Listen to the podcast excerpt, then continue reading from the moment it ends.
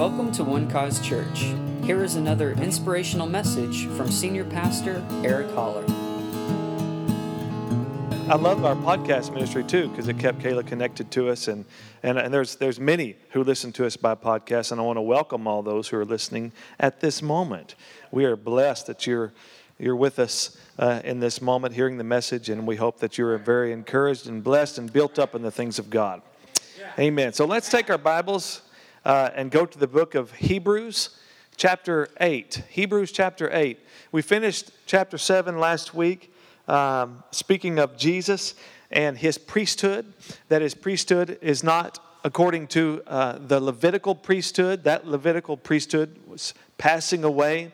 God was uh, dawning a new day. As a matter of fact, he was actually restoring uh, the Melchizedek priesthood when David announced in Psalm chapter 110 and verse 4, speaking of Jesus, prophesying about Jesus who was to come, you are a priest forever according to the order of Melchizedek. And we know who Melchizedek was. He was the priest who blessed Abram all right, before he was Abraham in Genesis chapter 14. It's the first time we see this mysterious figure, and, and, and uh, we see that he has no, we have no record of his genealogy. Don't know where he began, and we don't even know the end of his days. And so he is like a type of Christ in that way. In the, the Levitical priesthood, they were, they were priests according to the law, uh, but Jesus is a priest uh, his priesthood is according to the power of an endless life, the scripture says. All right? And knowing that we have this high priest, this high priest is like no other high priest because he, once for all, uh, with his own blood, uh, cleansed us from our sin, and now this priest sat down at the right hand of God. All right? All the other priests, the scripture taught us, was standing daily, right? Their work was never done. The sacrificial system was never done. But Jesus came once for all. And once he did it, he ascended up to heaven and he sat down, signifying that it is finished. And now we are here on this earth to appropriate that finished work of the Lord Jesus Christ in the earth. Amen. We're not waiting on God to heal us. We are knowing that we are confessing that we are healed, that He has healed us. We're not looking, waiting to God to bless us. We already are blessed. We're not trying to get the windows of heaven open. They are wide open. 2,000 years ago, they were wide open to us. Amen. And so we live then our lives from a position of blessing. A position of blessing. We actually live our lives from a seated heavenly position. It says, where He's seated, so are we seated in heavenly places with Christ. So, um, this chapter uh, of chapter 8 is a transition chapter. And, and we're going to, um, uh, with the beginning of chapter 8, we come to the close of the first major section of uh, the epistle to the Hebrews, uh, in which the key uh, thought in there is the superiority of Christ. Remember, we talked about that, and, and it really, this is an argument. This whole, it's a, it's a marvelously uh, argued argument for Christ.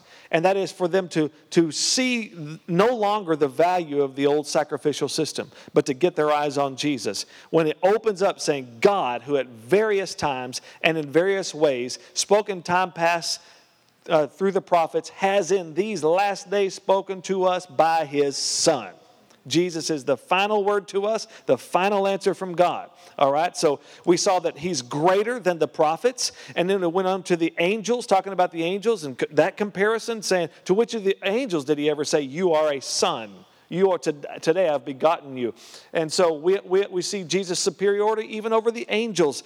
And then uh, Jesus' superiority over Moses, who was the greatest figure in the Old Testament, hands down. But yet Jesus was greater than him. And Aaron and the Levitical priesthood, that Jesus' priesthood far exceeds that Levitical priesthood, which uh, came and went.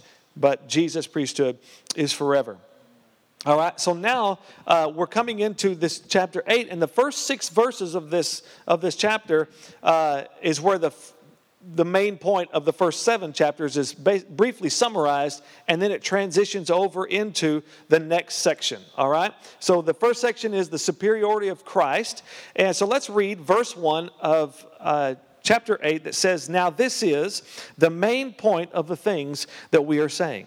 We have such a high priest who is seated at the right hand of the throne of the majesty in the heavens, a minister of the sanctuary and of the true tabernacle. Say, true tabernacle.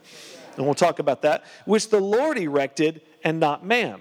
For every high priest is appointed to offer both gifts and sacrifices. Therefore, it is necessary that this one also have something to offer. Verse 4 For if he were on earth, he would not be a priest, since there are priests who offer the gifts according to the law.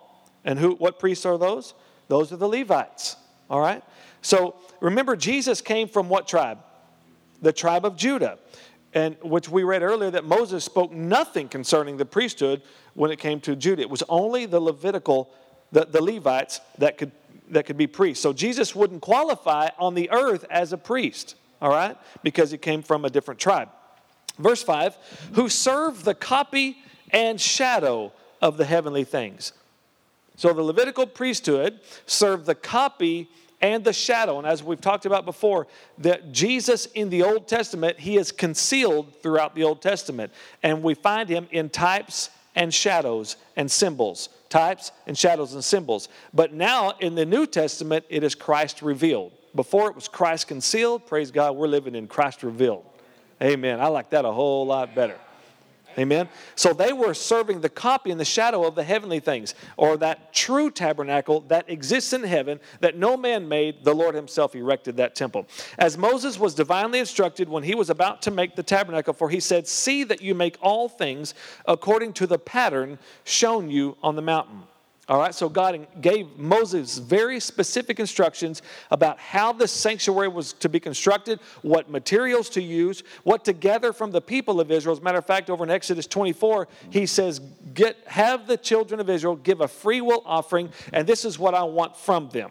I want gold, silver, bronze. I need scarlet, red, uh, purple. I need these colors. And so, and all these uh, specific things. And so the people brought their free will offerings.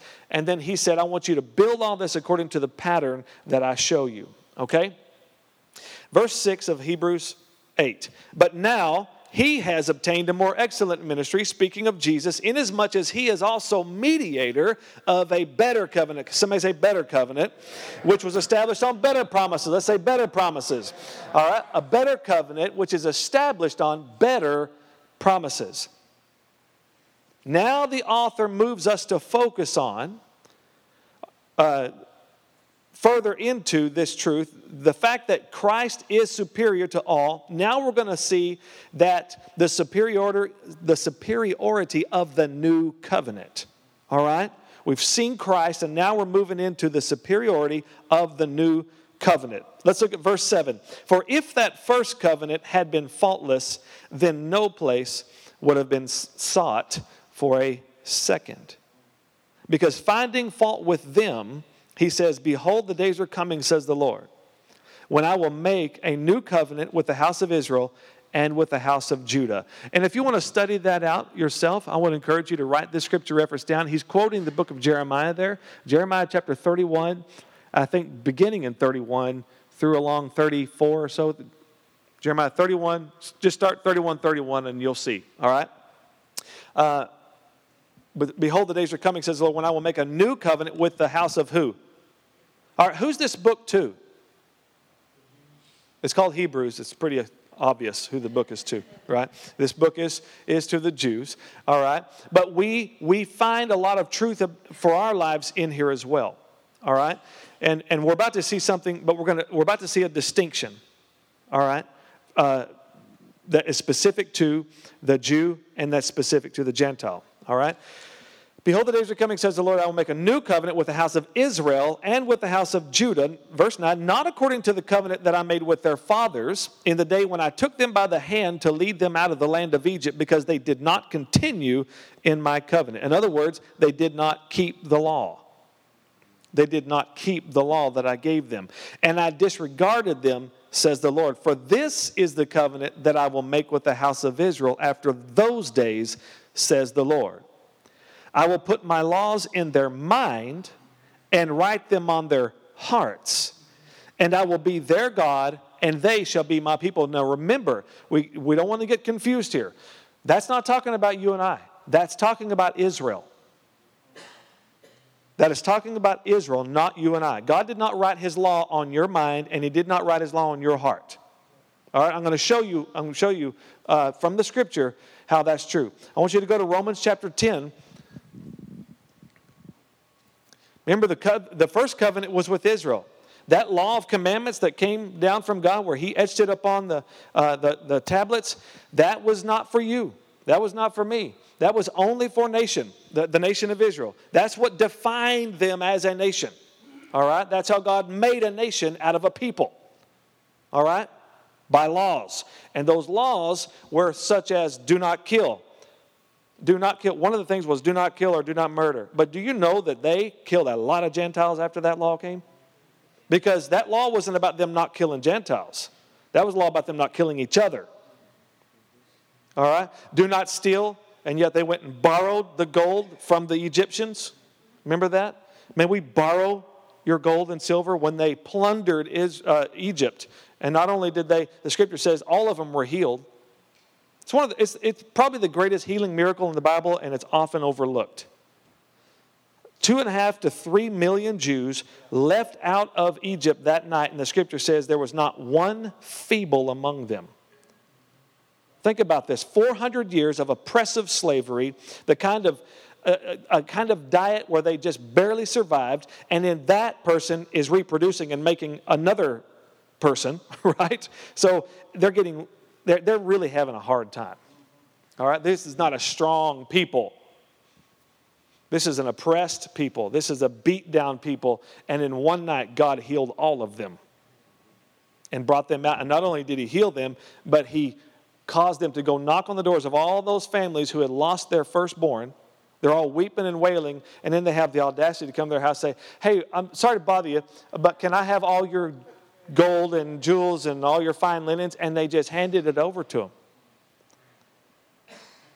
It's, isn't it interesting isn't it interesting that along with their deliverance was health and wealth? Why is this such a problem? Why do people not accept this today? That in their deliverance there was health and there was wealth. You know that in your deliverance there is health and there is wealth? All right? Because if there's not, then that old way was better. But we have a better covenant established on better promises. All right? So that law was for the Jews. So now God says, okay, it's not going to be about me writing down something on, on, on tablets for them to look on, because Paul later described what that was in 2 Corinthians 3 that the law that was written engraved on stones was the ministry of condemnation, it was the ministry of death. All right? And in Colossians, he says that this law, Jesus took it out of the way. And he says that this law was contrary to us he says that this law was against us, it was contrary to us, and it was against us. Think about that for a moment. So it had nothing, it wasn't for us. As I've said before, it, our, our, our victory in Jesus is not that we are no longer under the law. we were never under the law. Our victory is that He looked on us and said, I'll save them too. That's, that's our blessing. All right, because we weren't even in this deal. But we got in this deal by faith. We just acted like Abraham, who believed God. So the law was written on their heart. Romans chapter 10 and verse 8, uh, the Apostle Paul says, uh, But what does it say? The word is near you. What's near you? In your mouth and in your heart. That is the word of faith which we preach. See, the law is written on the heart and mind of the Jew, but the word of faith is written on your heart. Woo! The word of faith is written on your heart.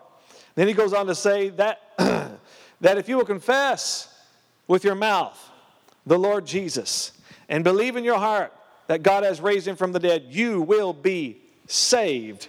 All right? Jeremiah talks about this a lot, especially during communion, about confession and believing. What are we confessing and what are we believing? All right? Just as you receive Christ through believing and confessing, every deliverance in your life comes that way. through that confession of faith and believing. All right? That spirit of faith, as 2 Corinthians 4 says, we believe and therefore speak. All right? If you confess with the mouth the Lord Jesus and believe in your heart God raised him from the dead, you will be saved. For with the heart one believes unto righteousness, and with the mouth confession is made unto salvation or unto deliverance. What's verse 11 say? For with uh, for, yeah, for the scripture says, whoever believes on him will not be put to shame. I love that verse of scripture. Whoever believes on him will not be put to shame. And what that means is your faith will not fail you. Your faith in God will never fail you. He'll never embarrass you. You can put your faith in people and they'll shame you. I mean, they'll just embarrass you, they'll disappoint you. But this says, whoever believes on him will not be put to shame. Amen. Let's go to verse 12. Let's just uh, let's go through this for a moment. For there is no distinction between Jew and Greek, for the same Lord over all is rich to all who call upon him. For whoever calls on the name of the Lord shall be saved. How then shall they call on him in whom they have not believed? And how shall they believe on him of whom they have not heard? And how shall they hear without Jeremiah? Or Ivan? Or Cindy? Or Larry? For Pete's sake. How can they hear without a preacher? And how will they preach unless they are sent? Yeah. Right. As it is written, how beautiful are the feet of those who preach the gospel of peace, who bring glad tidings of good things. I want to say this again. They preach the gospel of what? And they bring what kind of tidings? Of what things? They preach the gospel of. They bring what tidings? Of Peace, glad, good. Peace, glad, good. Peace, glad, good. All you ever do over there is preach feel good messages. All you ever do is preach good news. Oh, it's all good, good. God is good. Peace, glad, good. What, am I, what else am I supposed to preach? Peace, glad, good. The gospel of peace, glad tidings, good things. Huh? That's what the Bible told me to preach. That legalistic preacher doesn't like that though. He just hates that. That religious preacher, he hates that because he can't control the people then. He can't control it. He can't manipulate them. Right? To, so he can have a big altar call so he can feel good. We had a, a full altar today. Yeah, how long did it take you to get him down there? How long did you beat him over the head? Yeah. Amen. Okay. All right. Full altars, no change. All right. I'm not saying that nobody ever changes. Understand what I'm saying. All right? I'm just saying that religious just loophole over and over and over again. Been to that church, don't want to go back. I believe the gospel of peace. I want to hear glad tidings of good things. Huh? And then this then the scripture says, but they have not all obeyed the gospel. For Isaiah says, Lord, who has believed our report? So then faith comes by hearing, and hearing by the word of God. You have in you the word of faith. You have in you, written on your heart, the word of faith. It's in you and it's in your mouth. And you know what? You get more and more of it by hearing it. It's important. It's not about just hearing anything. It's about hearing specifically the Word of God preached. That's what this whole thing is about. The Word of God that is preached, the Word of faith that is preached. All right? Word of faith isn't some, I mean, it's been minimized to a certain group of people on the earth. That's the Word of faith people. All right? No, if you're if you are a Christian, you are a word of faith. All right? This, that's what's in you, the word of faith. It's not about a movement or denomination. All right? This is scripture. None of them, uh, let's go back to uh, Hebrews. We're almost through. Hebrews chapter 8. Is this okay tonight? Yeah. Amen. Hebrews 8 and verse uh, 11 says, I will write them my laws on their minds on their hearts. And verse 11 says, None of them shall teach his neighbor and none his brother, saying, Know the Lord, for all shall know me, from the least of them to the greatest. This is beautiful. Now, let me say this in small measure, this has happened. But we're going to see it in greater measure when the Lord closes this age of grace and goes into dealing with Jerusalem, with dealing with the Jews again. He has work yet to finish. He has something to complete with them yet. And we, we uh, don't really know what all that is because we're not supposed to, because we're Gentiles. All right, yeah, I'm. I know Gentile. It's funny because Gentiles are trying to be experts about the Book of Revelation. Jesus, but they're making money writing books, setting dates, and every one of them's wrong. They've been wrong, wrong, wrong, and then they and they'll come out with a new date and freak people out again. I'm like, when are you people going to learn? These guys are idiots. They just want your money. They just want your money. They want to unsettle your souls. All right? Yeah. Amen. All right. If Jesus doesn't know, you're not going to know. He doesn't know when he's coming. You really think God's going to say, Well, I'll tell Jeremiah? He might. I don't know. Jeremiah's pretty special. The reason Jesus doesn't know because Jesus would tell us. Because we're in covenant with him. In covenant, you don't keep secrets. He would just blab it to us. So God's kept it from his son, so nobody knows. It's the Father's secret.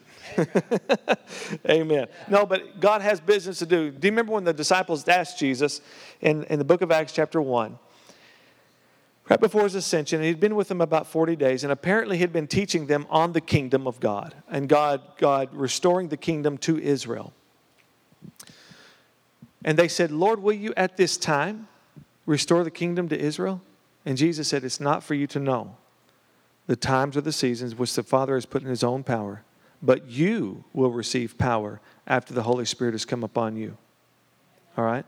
So Jesus said, that's not, it, that, it, that's not for you to know. You're, in, you're living in a day right now. You need to live in the moment right now. That time's coming, but that's up to the Father. But right now, my family, we are in this age of grace. This is the age of the church. And this is specifically the age of the Gentiles coming into the kingdom of God. People like you and I. All right? There are some Jews, there are a few Jews that do that are that believe Jesus is the Messiah. But the percentage of the believers compared to the non-believers is astronomical. I mean, it's small, small, small. All right? But God's not through. There's going to be a time when Israel comes into the kingdom in droves. Amen. Because God is faithful to his people. He's faithful to his word. So right now it's our time. All right? And that's why we we need to preach this gospel of grace because we're touching Listen to this gospel of grace is relevant to something like 99.8% of the world. The Jews make up like 0.2% of the world population. All right? Think about it. When God called, told the disciples, go into all the world and preach the gospel, that really wasn't all that big of a task. To them, they were thinking that all they knew was that Jewish world. Peter had to have a revelation in Acts chapter 10 that God opened up the gospel to everybody, right? right. Oh, yeah, we got this whooped.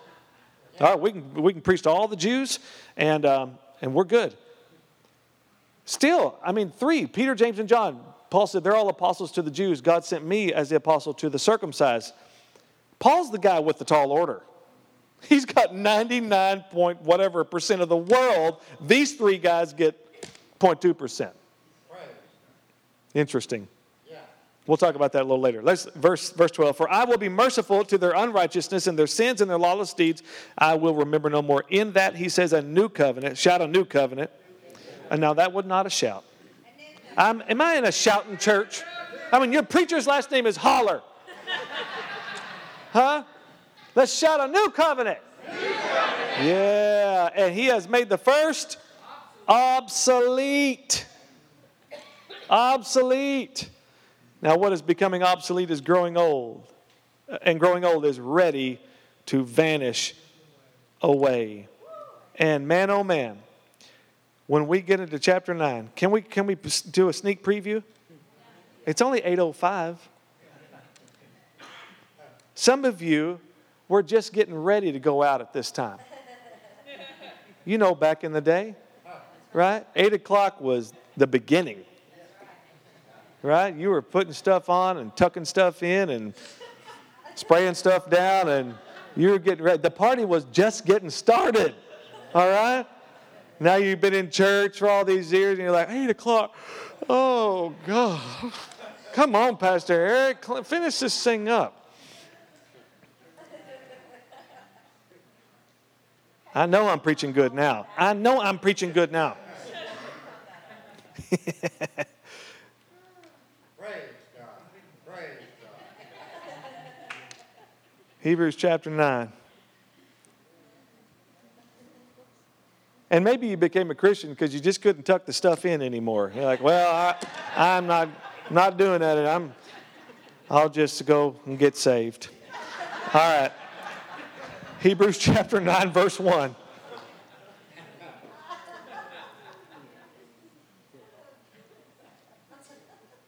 Then indeed, even the first covenant had ordinances of divine service in the earthly sanctuary. For a tabernacle was prepared, the first part, in which was the lampstand, the table, and the showbread, which is called the sanctuary, and behind the second veil, the part of the tabernacle which is called the holiest of all, which had the golden censer and the ark of the covenant, overlaid on all sides with gold, in which were the golden pot that had the manna, Aaron's rod that budded, and the tablets of covenant. Remember, I told you the three ways to remember what was in the ark? Just use the B words right? The Bible, we saw the law of the Bible, the bud, the, the rod that budded, and the bread, the manna. The Bible, the bud, and the bread, all right?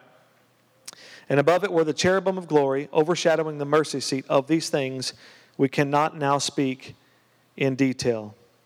And I'm going to stop right there because uh, chapter, or verse 6 launches us into something extraordinary that we're going to have to give attention to and take our time to walk through. It takes us into, into chapter 10. These two chapters right here are amazing, amazing revelation. All right, so don't miss next Wednesday night. I'm telling you, this is about to get gooder. And uh, actually, I should say better because this is the book of better. All right, it's going to get better and better. Listen, Sunday, uh, Sunday evening, we have Pastor Charles Nieman uh, coming here. How many of you have heard Pastor Charles Nieman speak? Oh, my goodness. I think he's one of the greatest Bible teachers of our time. Absolutely extraordinary revelation. And uh, um, just a, a, great friend of our ministry. We've been going to their conference. He pastors Abundant Living Faith Center in El Paso, Texas. Has been there many, many years. And uh, we go to his conference every year and uh, are, it's inspiring to see the work that they've done in El Paso, Texas, to see the, their church. They've, they've got somewhere around, what it's a small church. It's like 20,000 members um, today, to date. And uh, anyway, I just really appreciate him coming uh, here and pouring into us. He's, very, he's a very busy man. He travels all over the world, but he loves me and Heather and he loves our church. And, and uh, also, he's going to speak at Christ for the Nations uh, the next day. They have him scheduled. So we're very excited about that. So be here. Now, listen to me. Do not let the Cowboys keep you from coming to church. I know. And I'm sorry. Let me just say I'm sorry. I did not mean to schedule it on night one. Pastor Charles called me today very concerned about that. He said, should we reschedule this? I hesitated for just a moment. I'm just kidding. I, I, said, No, we're already booked. No, come. He said, Well, I just didn't want to, you know, take away from, I know people love the football and stuff. I said, Just get, I said, Our church isn't like other churches. They'll all be here. Amen. Why are you laughing? You're supposed to say amen. amen. Now you made me nervous. You can wear your jersey. Hey, how many of you have DVR? How many of you have DVR? How many have a friend? You know somebody that has DVR. Okay, you're fine. All right? Amen. Yeah, just yeah, just don't look at your phone during service like you usually do. All right? Let's stand together. Hallelujah. Glory to God. Come on, let's lift our hands. Let's bless the Lord. Just lift, just lift up your hands and offer up that sacrifice of praise. The fruit of your lips, giving thanks unto his name. Thank you, Lord. Thank you that you called us out of darkness. You've called us into your marvelous light. Thank you, Lord. As David said, you lifted us up out of the pit. Hallelujah. Lord, you made our footsteps firm. You brought us into uh, all things that pertain to life and godliness. Thank you, Lord, that you, who spared not your own son, but delivered him up for us all, how shall you not also with him freely give us all things? Thank you that we are living in this great day of grace. Lord, grace grace that we did not deserve, grace that, that, that God, you just chose to be good to us. You just chose to accept us. You chose to love us. You chose, God, to make us alive who were dead in our sins. You chose to forget our sins and remember them no more. You just chose to do it. Why? Because you love us. Because great is your mercy, great is your love. As we looked at Sunday morning, uh, uh, give thanks to the Lord for his good for his mercy endures forever. Thank you, Lord.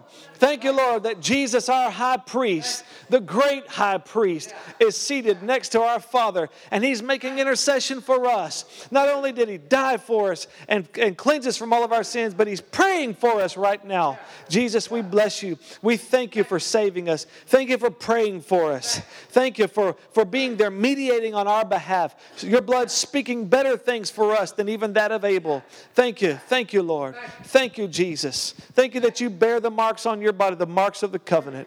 Thank you that you bear marks. You bear scars on your back that, that, that paid for our healing. Your hands and feet were pierced.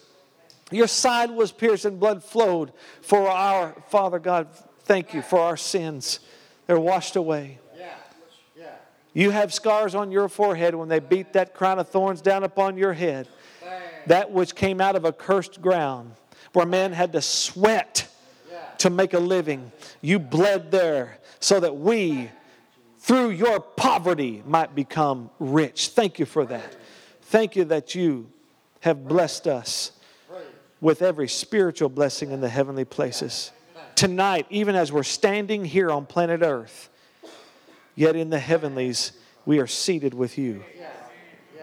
Help us to be aware of that and to live our lives from that heavenly seated position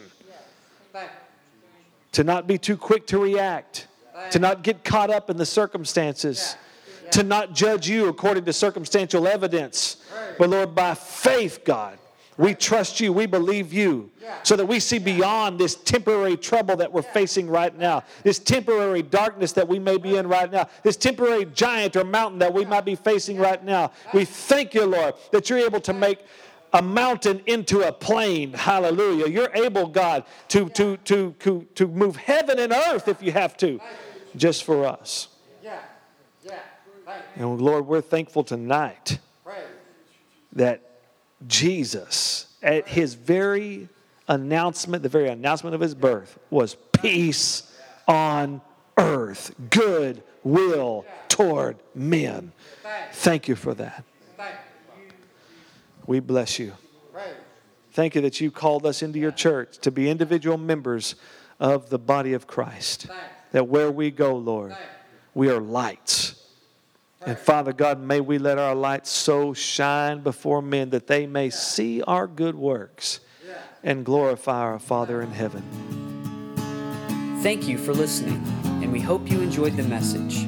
For more information about One Cause Church, please visit us online at onecausechurch.com.